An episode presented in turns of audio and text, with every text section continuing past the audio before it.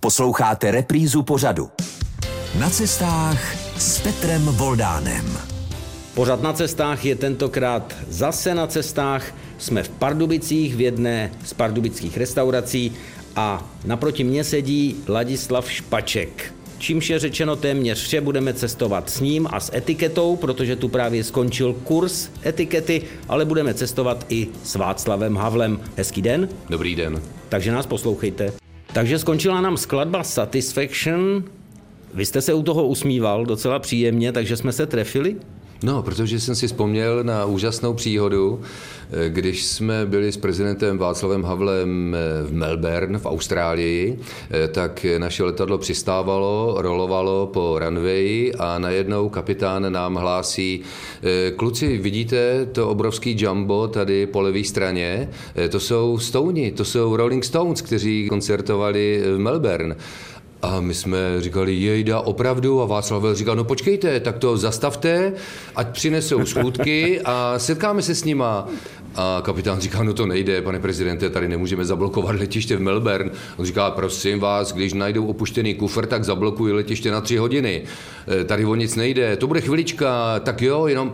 No tak kapitán samozřejmě podlehl, protože kapitán je e, samozřejmě podřízen vrchnímu veliteli ozbrojených sil a tak letadlo opravdu zastavilo. Oba dva kapitáni se domluvili, e, Jumbo také zastavilo, schůdky a my jsme mezi těmi dvěma letadly na runway, na letišní ploše eh, jsme si vyprávěli z Rolling Stones. Bylo to něco nezapomenutelného a kdykoliv slyším hrát Stony, eh, tak si vzpomenu na tuhle tu příhodu. Samozřejmě, že eh, jsme přijeli asi o 20 minut později potom ke guvernérovi Nového Jižního Walesu a naše média v Praze, tam ta ne, tam ta byla samozřejmě z té příhody celá vedle a velmi je to potěšilo. Ale naše média v Praze nás trošku sejmula, že jsme přišli o 20 minut později, což na takové cestě je naprosto banální. Říká guru etikety, a já se docela divím, že říkáte banální, protože eh, dochvilnost asi k etiketě patří, ale my se k tomu dostaneme. Jak už jste slyšeli, bude to opravdu dnes velice zajímavé, dokonce až prezidentské cestování v našem pořadu na cestách. Takže vraťme se ještě k tomu spoždění, abychom na to nezapomněli. Eh, víte, při eh, takových cestách, které my jsme museli absolvovat s Václavem Havlem, eh, tak nebylo možné ten timetable, ten časový program dodržet naprosto přesně na minutu. Je to ideální, pokud se to podaří, ale v tom schonu, v jakém jsme žili, představte si, že my jsme museli představovat ten náš nový mladý stát na začátku 90. let celému světu. My jsme navštívili 50 50, 60 zemí světa. Osmkrát jsme obletěli rovník, to je jako na měsíce zpátky. Eh, u nás si podávali dveře všechny korunované hlavy, všichni chtěli vidět Václava Havla živého. Eh, takže ty státní návštěvy se tady střídaly tak, že jedna státní návštěva odlétala a druhá přilétala. Eh, to všechno se dělo v obrovském schonu a přitom samozřejmě ještě byla celá řada vnitropolitických problémů, které musel Václav Havel řešit. Takže ty cesty byly většinou velmi hektické hektické a málo kdy se podařilo dodržet ten program přesně tak, jak jsme si představovali. Někdy to bylo vinou třeba hostitelské strany, že nezvládla veškerou logistiku naší cesty, někdy to bylo samozřejmě vinou i nás, ale myslím si, že to setkání s Rolling Stones za těch 20 minut rozhodně stálo. To určitě, ale přesto pořád mi vrtá hlavou, když máte přesný čas a máte být byť s naším panem prezidentem, u papeže nebo u japonského císaře, případně u anglické královny, tak schovývavost je v tu chvíli přítomná právě proto, že jde o Václava Havla a nějaká ta minutka akademická čtvrthodinka se promíjí? No tak vy jste vyjmenoval ovšem teda největší šajby na téhle planetě. Eh, Záměrně. Jestli, no, no, jestli myslíte japonského císaře nebo britskou královnu, případně papeže, eh, tak samozřejmě tam je to na vteřinu, přesto nejede vlak. Eh, nicméně guvernér Nového Jižního Walesu v jeho východní Austrálii je jistě důležitý muž, doufám, že nás neposlouchá, ale tam těch 20 minut klidně šlo. A jinak to bylo i na plážích třeba v Jižní Americe, si myslím.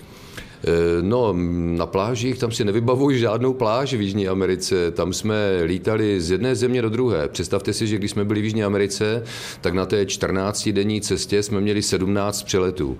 Eh, tak jsme jenom balili kufry, šlapali na ně, aby se nám to tam všechno ještě vešlo a střídali jsme jedno hlavní město za druhým. To bylo Santiago, Buenos Aires, eh, Brazília a lítali jsme pořád jak utržený vagón, abychom to všechno stihli. A víte, co bylo nejtěžší? Nejtěžší bylo i v té čtvrté zemi eh, vypadat Spiegel eh, Eagle, to znamená v té nejlepší formě, eh, teoreticky v takové, v jaké jsme ten kufr zabalili, když jsme odlétali. Protože těch 14 dní, zejména třeba v tropech, když jsme byli v Brazílii, tak jsme byli v Manaus na rovníku a tam samozřejmě bylo 40 ve stínu, 100% vlhkost a teď eh, hlídejte ty košile eh, nebo ty obleky tak, aby vypadaly i u toho čtvrtého prezidenta naprosto dokonale. A tak jednou, to bylo na Filipínách, v Manile, jsem si nechal eh, košily vyprát a vyžehlit v hotelu. Manila Hotel, to byl hotel, odkud MacArthur organizoval boj za osvobození Tichomoří od Japonců. Eh, památný eh, to hotel, který dává všem hostům takový certifikát, na kterém jsou všechny významné osobnosti, které tam kdy spaly a moje jméno bylo na konci, takže jsem si to dlouho vystavoval a kochal jsem se tím. Eh, tak tam jsem si nechal vyprat tu košili a když jsem se večer vrátil do pokoje a na posteli ležela košile v hedvábném papíru, tak jsem ji vzal do ruky a řekl jsem si, to není moje košile, Oni mi vyměnili. Ne, byla to moje košile, ale byla vypraná filipínskou pradlenou. Já se přiznám, že tu košili už jsem neoblékl, tu jsem takhle, jak byla, v tom hedvábném papíru, vložil do toho kufru, přivezl domů, položil manželce doma na stůl a řekl jsem, miláčku, podívej se, jak má vypadat vypraná košile. Ta z vás musela mít radost. Dlouho mi to nezapomněla. Říká Ladislav Špaček, původně pedagog, potom moderátor a hlavně také ale mluvčí Václava Havla a spolucestovatel Václava Havla, protože jsme na cestách v podstatě kolem celé země koule. Dohrála nám další skladba, posloucháte pořad na cestách a my cestujeme s Ladislavem Špačkem, s člověkem, který projel s Václavem Havlem víc než 50 zemí světa a přitom do setkání s ním, prakticky se to tak dá říct, neměl ani cestovní pas. To jsou paradoxy. No, je to tak. Eh, na začátku normalizace jsem pikal za to, v úvozovkách, že jsem byl členem předsednictva Svazu vysokoškolského studentstva, což byla ta organizace studentská, která byla potom eh, v roce 69 zakázána eh, novým režimem a sebrali mi pas, nesměl jsem nikam cestovat, stebácké výslechy byly pravidelně každý měsíc. Můj svazek má 155 stran, když jsem si ho před lety vyzvedl. Eh, tady v Pardubicích vlastně byla pobočka archivu, kam se jezdilo pro svazky eh, státní bezpečnosti. No, to byla doba samozřejmě, na kterou nerad vzpomínám, ale mm, řekl bych, že daleko krásnější byl potom ten zlom, nebo o to krásnější. Eh, když jsem konečně mohl vycestovat, tak jsem poprvé vlastně se podíval do světa. Já jsem byl poprvé ve Vídni. Poprvé mm, jsem cestoval třeba já nevím, do Itálie nebo než kvůli eh, do Ameriky, to jsem si nikdy nedokázal představit, ale to samozřejmě eh, celá ta garnitura kolem Václava Havla.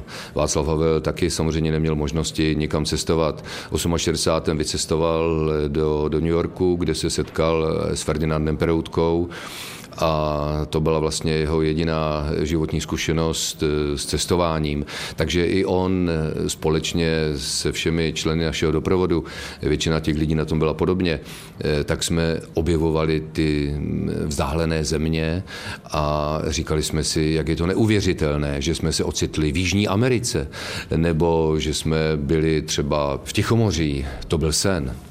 A vy, když jste přišel k Václavu Havlovi pracovat, už jste byl odborník na etiketu? Ne, ne, ne, to ne.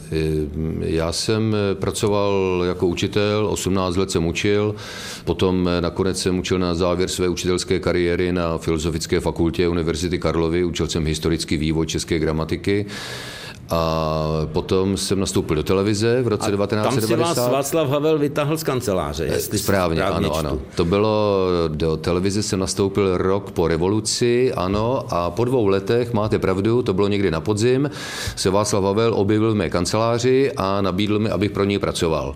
My jsme se znali ne jako kamarádi, ale znali jsme se tak, jako se politik zná s novináři. Eh, takže jsme se setkávali při celé řadě různých příležitostí a povídali jsme si spolu. V té vteřině jsem byl šokován, jsem byl překvapen a asi teoreticky jsem si mohl vzít čas na rozmyšlenou, ale eh, ne, nepřemýšlel jsem ani dvě, tři vteřiny. Kdo by si tohle rozmýšlel? No jasně. Říkal jsem si, strávit nějakou část svého života po boku tak zajímavé osobnosti a eh, prožít to všechno, co tehdy vřelo v naší zemi, tak to je šance, která se nenabízí dvakrát. A je to pravda. Byl jsem u konstituování všech ústavních orgánů tehdejší doby, když se vlastně vytvářela naše demokracie, naši, náš ústavní systém. Václav Havel byl člověk, který nebyl studovaný, on neměl žádnou univerzitu, ale byl to člověk, který byl nesmírně pečlivý a studoval ústavní právo, zabýval se politologií, byl to člověk, který, když promluvil v Americe na Harvardské univerzitě o globalizaci, tak ti američani sedli na zadek a poslouchali s otevřenými ústy. Věřím tomu, poslouchal bych také, ale já se zastavím u toho, že jste říkal, nebyl študovaný a vrátím se ještě k té etiketě, protože vás mají lidé spojeného s tím slušným chováním, s tím, jak se chovat. Jak se nechovat tak, jako se chová teď, kdybyste byli, vážení posluchači, u nás i s videem, jak se chová takový slon v porcelánu, protože tady je porcelán a dřevěný slon. To je jenom taková berlička k tomu, abych se dostal eh, k tématu Protože Václav Havel sice nebyl študovaný, ale byl velice dobře svou rodinou vychovaný. Tak já si myslím, že s tou etiketou jste až tak moc práce e, s ním neměl, pokud je o chování, oblékání a podobně. Tak to jsem rád, že to připomínáte, protože e, spousta lidí, když viděla Václava Havla při první vojenské přehlídce 29. prosince 89, tak kráčí po třetím nádvoří a, Kraťasy. a má krátké kaloty, zhruba asi o 7 cm výš, než, e, než je normální normální, eh, tak měli za to, že Václav Havel je člověk, který se neumí slušně obléci a tak dále. Naopak, eh, maminka, Boženka, velmi pečovala o výchovu Ivana a Václava. Oba dva měli úžasné vychování. Václav Havel si uměl uvázat kravatu na čtyři způsoby. Kdybych se vás zeptal, tak kontrolní otázka, na kolik umíte vy, co? Dva bych zvládl. No, vidíte, já samozřejmě možná tři, ale Václav Havel měl čtyři a to jsem mu záviděl. Eh, uměl si velmi pečlivě vybírat obleky, košile. Jemu vybrat košily, to byla práce na týden, než eh, našel, on byl velký fančmeker, než našel přesně tu pravou. Eh, délka kalhot pochopitelně byla naprosto perfektní u něj. To bylo tenkrát proto, to je taková, řekněme, mediální legenda, že on byl Trošku ještě... známá písnička. Ano, on byl v říjnu ještě ve vězení a velice zhubnul a když potom toho 29. prosince byl zvolen prezidentem, tak šel domů, oblékl si oblek a ten z něj spadl. E, byl tak vyhublý. Jo, kdyby se ještě nosili šle, ty uměli udržet výšku kalhot v předepsané výši za jakýchkoliv okolností. Nicméně šle už se nenosili a opasek to neumí. No a tak si tedy předtím, než vyšel na to třetí hradní nádvoří, tak si vykasal ty kalhoty co nejvýš, až někam sem, takhle na hrudník a předpokládal, že jak bude pochodovat, tak ty kalhoty se pomalu, jak si svezou dolů do té správné výšky a ony mršky zůstaly vyset nahoře. V tom obleku potom běhal Václav Havel ještě mnohokrát, takže vím, že byl naprosto perfektní. Byl to člověk, který uměl vybraně stolovat. A to dneska umí málo kdo. Stolování je nejhorší složkou etikety české společnosti. Málo kdo ví, jak se správně drží sklenička, jak se jí bujon, jak držíme příbor, co děláme s ubrouskem, jak jíme pečivo a tak dál. Tohle všechno Václav Havel měl v malíčku, protože takhle je maminka vychovala. A proto, když najednou dějiny s ním takhle zatočili a vynesli ho tím raketovým zestupem na vrchol společenské pyramidy a on musel usednout na samitu Atlantické aliance anebo Evropské unie eh, mezi 30 nejvýznamnějších osobností tehdejšího světa, neměl s tím sebe menší problém. Měl samozřejmě trému, protože byl trémista. Ten, když viděl více než sedm lidí pohromadě, tak dostal trému, ano, to vím. Nicméně eh, stoloval naprosto perfektně, neměl žádný problém eh, s etiketou, protože to měl v sobě zažito. Říká mistr etikety Ladislav Špaček a také souputník, mluvčí, rádce našeho prezidenta Václava Havla. Jsme na cestách, poslouchejte nás dál. Posloucháte pořád na cestách, jsme na cestách s Ladislavem Špačkem a ten se teď potutelně usmívá, protože přišla nám tady obsluha restaurace a postavila před něj, no podíváte se na našem rozhlasovém webu, Takový malý šálek čaje. Je to tak, já to, já to šacuju na litr a půl, ale vás to až tak moc nepřekvapuje. Já jsem zvyklý, že Český rozhlas eh, umí zorganizovat nejrůznější taškařice. Jsem dlouholetým spolupracovníkem Českého rozhlasu, takže jsem si říkal, co to asi dneska bude. A koukám, že je to teda ale opravdová bomba. Eh, protože... Ale trefili jsme se, nebo ne? Eh, trefili jste se. Já totiž se ráno probouzím litrem a půl černého čaje, podobně jako Karel Schwarzenberg. To znamená, že tohle to je přesně ta míra, kterou já po ránu bych přivítal. Škoda, že nemám takový šálek doma. Já to musím takhle dolivat z konvice. Tohle to je přesně to, o čem sním. To jsme rádi, že jsme se trefili. Do vkusu i do chutí Ladislava Špačka, se kterým jsme dnes na cestách, kromě toho, že cestujeme také s prezidentem Václavem Havlem. Pít to asi teď nebudem, není to ráno, takže to je jenom taková zajímavost, abychom si připomněli také trošku víc osobnost eh, našeho hosta na cestách. No a když jsme na těch cestách, která destinace z toho cestování vás nejvíc zaujala? Kam byste se vrátil na dovolenou? Nebo se vám to třeba i povedlo se vrátit někam na dovolenou? Když jsme v té koloně eh, těch prezidentských limuzín eh, jsme projížděli mm, řadou zemí, krásných měst, tak já jsem samozřejmě studoval papíry, já jsem neměl čas koukat z okna. Eh, to přistanete a teď sednete do té kolony, vytáhnete papíry a jede se do prezidentského paláce nebo se jede eh, za ministerským předsedou a teď samozřejmě musíte studovat, co jim budeme prodávat, tramvaje nebo jim budeme prodávat letadla, stíhačky a tak dál. Musím být stále připraven, abych tomu prezidentovi mohl poskytnout radu, kdyby něco potřeboval. Ale občas, když jsem takhle jako vyhlédl Eh, tak eh, to vždycky jsem si říkal, to jsme kde? To je Montevideo nebo Buenos Aires? To je krásné město. Tak jsem si kolikrát řekl, sem bych se chtěl vrátit. Teď jsem viděl ty turisty, jak si tam sedí v těch eh, zahrádkách, dávají si kafíčko a já s tou utaženou kravatou, oni si tam sedí v šortkách a v tričku. No, říkal jsem si, že do některých zemí bych se chtěl vrátit. Eh, mezi asi ty země bez pochyby patřilo Thajsko, eh, protože Thajsko je neuvěřitelně přívětivá země. Všichni lidé se na vás usmívají.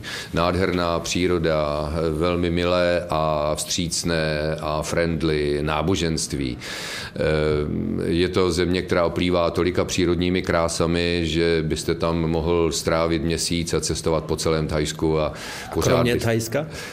Líbil se mi Singapur, eh, potom Buenos Aires, eh, nádherné město, eh, Rio de Janeiro, když bych vzpomněl Jižní Ameriku. No a bez pochyby Sydney mě uchvátilo, překrásné město. Eh, nicméně eh, moje srdeční záležitost, a to je celý život, tak je Paříž.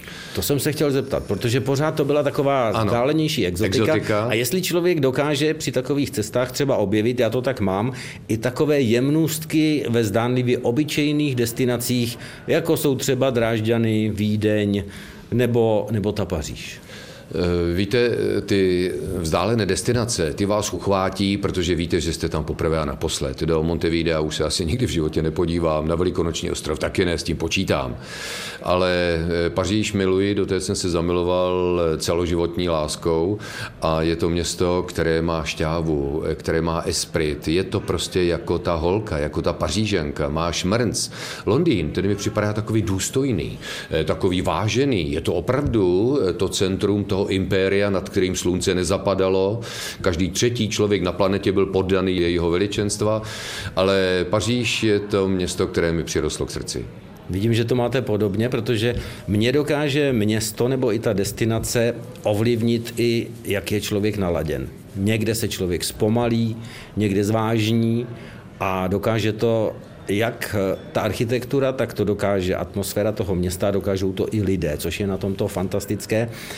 Když se dostanete na dovolenou, kde jste byl naposledy na dovolené? Když bych mohl schrnout svoje dovolené v posledních letech, eh, buď mám eh, dovolenou eh, sám, soukromou, to znamená, že si vezmu auto, jedu do Francie a projíždím Francii tak, jak se mi líbí. Zajedu si na zámky na Loáře, zajedu se podívat do Paříže, zajedu si do Provence.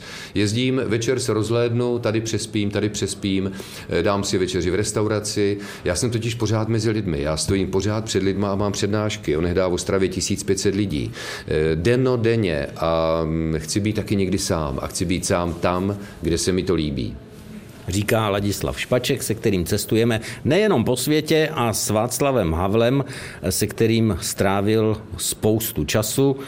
Někde to bylo spočítáno údajně 4 tisíce dnů, přepočítávat to nebudem, ale cestujeme i po České republice.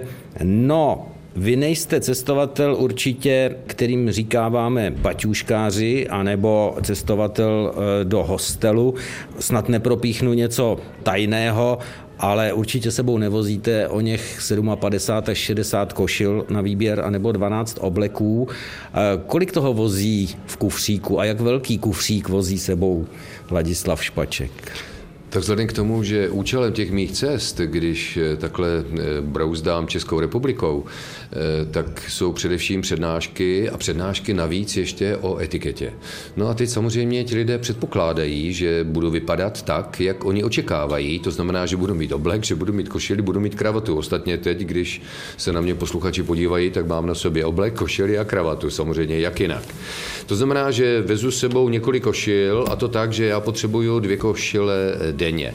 Jednu přes den a jednu na večerní akci. Ve dne mohu mít proužkovanou košili, ve dne můžeme nosit samozřejmě vzorované košile, ale večer se nenosí eh, košile proužkované, takže každá je trošku jiného typu.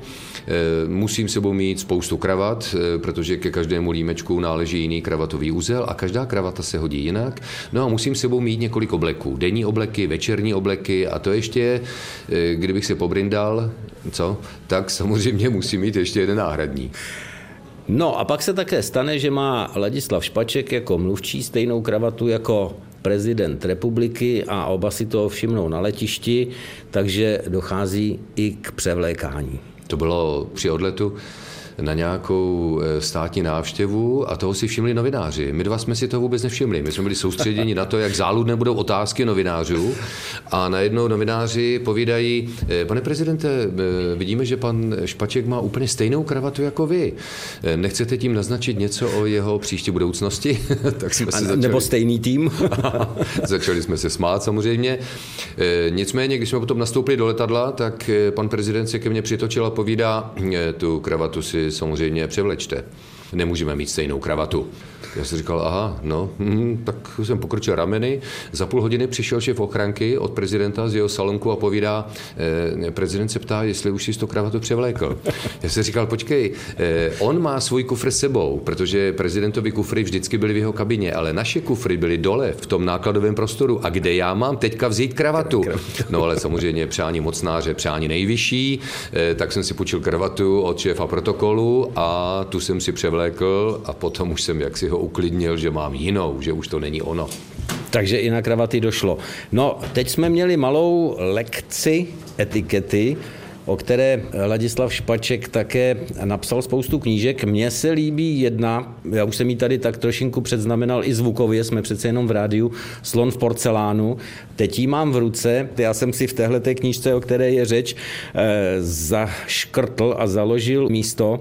A zase se vrátíme k tomu cestování s Václavem Havlem, protože se to do toho promítá, i když to není o něm. V Indii jedí rukama, Japonec se u stolu nesmí vysmrkat, Arabové berou jídlo jenom pravou rukou, v Tajsku nesmíte dítě pohladit po hlavičce a v tom jsou exotické země zajímavé a lákavé.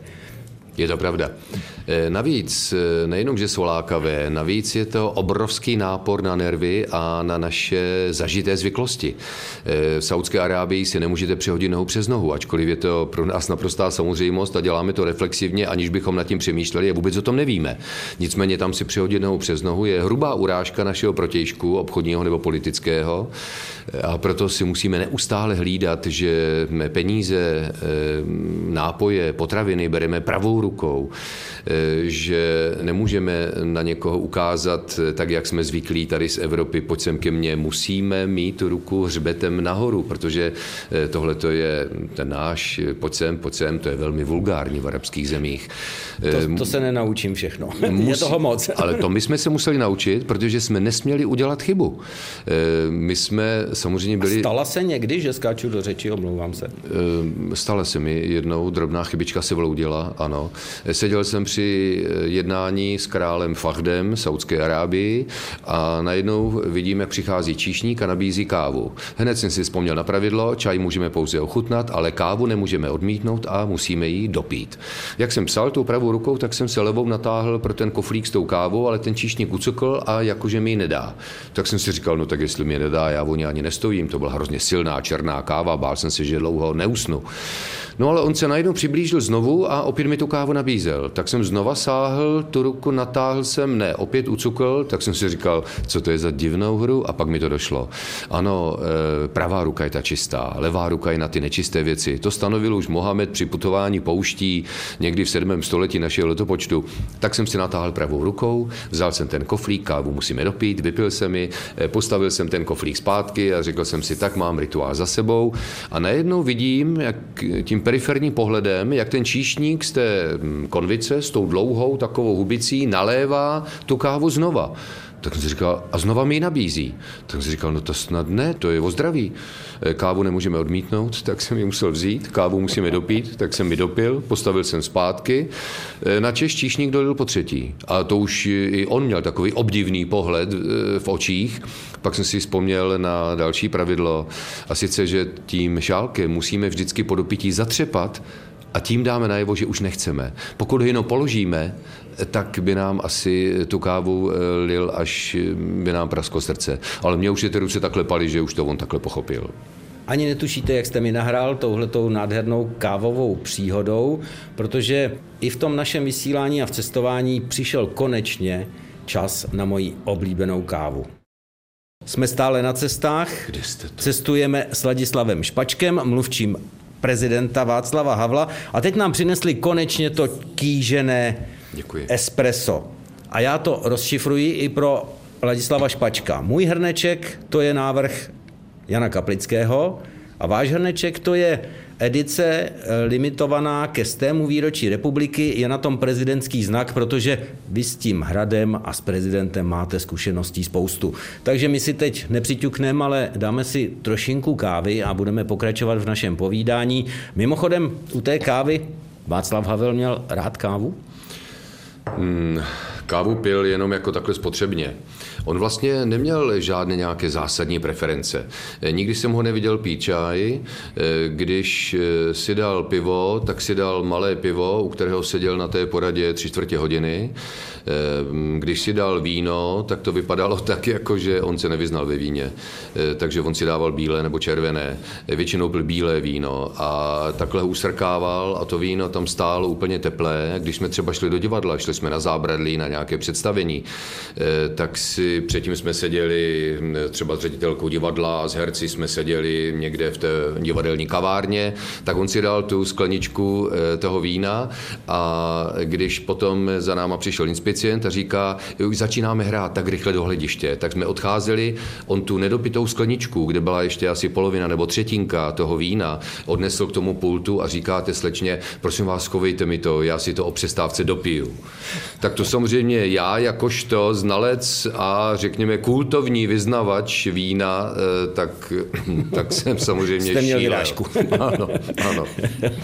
No, vraťme se ještě k té kávě. Já jsem rád, že vás dva šálky z mé skromné sbírky šálků na espresso potěšili. A já jsem záměrně vybral ty dva i z toho důvodu, že vím, že Václav Havel stranil eh, knihovně Jana Kaplického, označil ji za velmi dobrý nápad eh, a podle mě také litoval, že se ten projekt neuskutečnil. Viděl jsem i fotografii Jana Kaplického s manželkou, když přicházeli na představení Václava Havla v Londýně, takže ta vazba tam byla. O to jsem radši. Pojďme ještě k té kávě. Eh, narazil jsem na příhodu Turek pro královnu. Aj, aj, aj, tak z toho máme černé svědomí. Když eh, přijel eh, španělský král Juan Carlos, král no Sofii, tak ty státní návštěvy se odehrávají tak, že první den to jsou ta jednání, že jo, na hradě, Druhý den eh, prohlídka památek pražských, Karlův most, hrad a podobně. No a třetí den jsme vždycky ty státní návštěvy posílali někam, aby viděli taky něco jiného nežli Prahu. No a Juana Carlose jsme poslali do Litomyšle, kde byl tehdy starostou Jiří Brídl a to byl velký enfant, který byl mezi všemi starosty. Vím. Eh, jo, o něm samozřejmě koluje spousta historek, některé jsou až mládeže nepřístupné. A když procházel celý ten průvod eh, se starostou a královským párem eh, kolem hospody u Černého orla, tak starosta Brýdl rozrazil dveře, vzal takhle krále pod křídlo a říká, pane králi, pojďte, já vám ukážu, jak vypadá pravá česká hospoda. A vtáhl Juana Carlose do té putiky. Tam seděli nějací traktoristi, řvali po sobě, bylo tam nahuleno, že nebylo na krok vidět. Taková ta servírka v takovém tom umaštěném černém úboru, tak tam takhle jako utřela ty polité stoly. A co si dá panovník? No tak co si může dát, tak já bych si dal to vaše... Bylo to v podhradí a v podzámčí. já si dám to vaše proslulé pivo. Eh, tak eh, ona vymáchala ten půl litr v tom dřezu, jo, takhle, potom tam nalila to pivo, eh, král ochutnal jenom zlehka, pak dal ještě svým dvořanům. No a královna, že by si dala kávu, co si může dát královna? To za chvíli před ní přistála sklenička s takovou hnědou tekutinou. Královna to prohlížela a říkal, já jsem chtěla kávu. A Bridl říkal, no to je kafe, to je káva. Tak ona vzala lžičku, začala to míchat a ono to tak dole drhlo. Tak to nadzvedla a teďka to blátíčko i takhle padalo z té lžičky. Ona říká, ale e, to není káva. A starosta říká, ale to je, to je české kafe, Turek. Tak to ona už vůbec nevěděla samozřejmě, či je. Ona nikdy neviděla takovou věc. No, e, Španělská královna nemohla vědět, co je logr, logicky. No, pochopitelně. E, nezná tu největší pochoutku českou. Pojďme dál cestovat. Jsme v pořadu na cestách na vlnách Českého rozhlasu. Zajímavá musela být i příhoda, kdy eh, došlo k tomu, že jste donutil údajně pana prezidenta do oblečení, eh, byť jste byli mezi domorodci a domorodci na něj vyrukovali nazí a jemu bylo hrozně líto, že se musel tak až moc obléknout. A bermudy zůstaly kdesi v kufru. Je to tak? Je to tak, protože prezident republiky, to je určitý majestát a bydlí na hradě a lidé se utíkají k panu prezidentovi. Měl by být, já skočím do řeči. Vždycky byl. Mělo by to tak být. Ano, ano. Já to řeknu takhle. Mělo by to tak Mělo by to tak být, ano, máte pravdu. Dobře, můžeme pokračovat. Eh, no a když jsme byli jednou v Brazílii, byli jsme na Amazonce, 40 ve stínu, 100% vlhkost, tak jsem ráno na něj čekal před jeho šatnou v hotelu v Manaus. Ten den jsme měli letět takovým malým letadílkem do nitra amazonského pralesa za indiány kmene Vajmery a Troáry. A on vyšel z té šatny a měl na sobě košily, no, budiš a šortky. Víte, co to je? To jsou takové trenírky s delším rukávem, koukají z toho odpudivě chlupaté nohy. Jenom půl procenta mužů má nohy ke koukání. Ostatní si myslí, že patří do toho půl procenta. To říká Ladislav Špaček, který, jak jsem se dočetl, by v životě na sebe nevzal tepláky. Tak jenom na vysvětlenou a můžete pokračovat. Nikdy jsem mi neměl na sobě, máte pravdu. No a já na ně koukám, říkám, co to je tohleto? On říká, je strašné horko. Já jsem říkal, je strašné horko, ale jak to souvisí s tímhle? V té otázce byla ukrytá otázka, od kolika stupňů teda přestáváte být prezident, jo? Do 25, jo, pak už teda chlupatý nohy. Eh, on říkal, no ale nikdo tady, já jsem říkal, protože nikdo jiný tady není prezident. Tak šup, šup, zpátky a dlouhý kalhoty. Já se nebudu ještě 20 let koukat na chlupaté nohy hlavy státu. Pocestovali jsme velice zajímavě s Ladislavem Špačkem. Spousta nám toho ještě zbyla, protože příhod by bylo hodně. Bylo by určitě i spousta detailů o tom, jak cestuje Ladislav Špaček, kde všude byl, co všechno viděli, neviděli. Já bych se rád nechal poučit o tom, jaký je rozdíl mezi Oxfordkami a Derby a tak dál. No, vážení posluchači, asi se mnou budete souhlasit a já vás skoro vidím k těm přijímačům, že se budeme muset s Ladislavem Špačkem na ty cesty ještě jednou vypravit. Pro dnešek tedy moc děkuji a budu se těšit, že se spolu zase setkáme někdy na cestách. Děkuji a těším se na příští setkání. Naschledanou.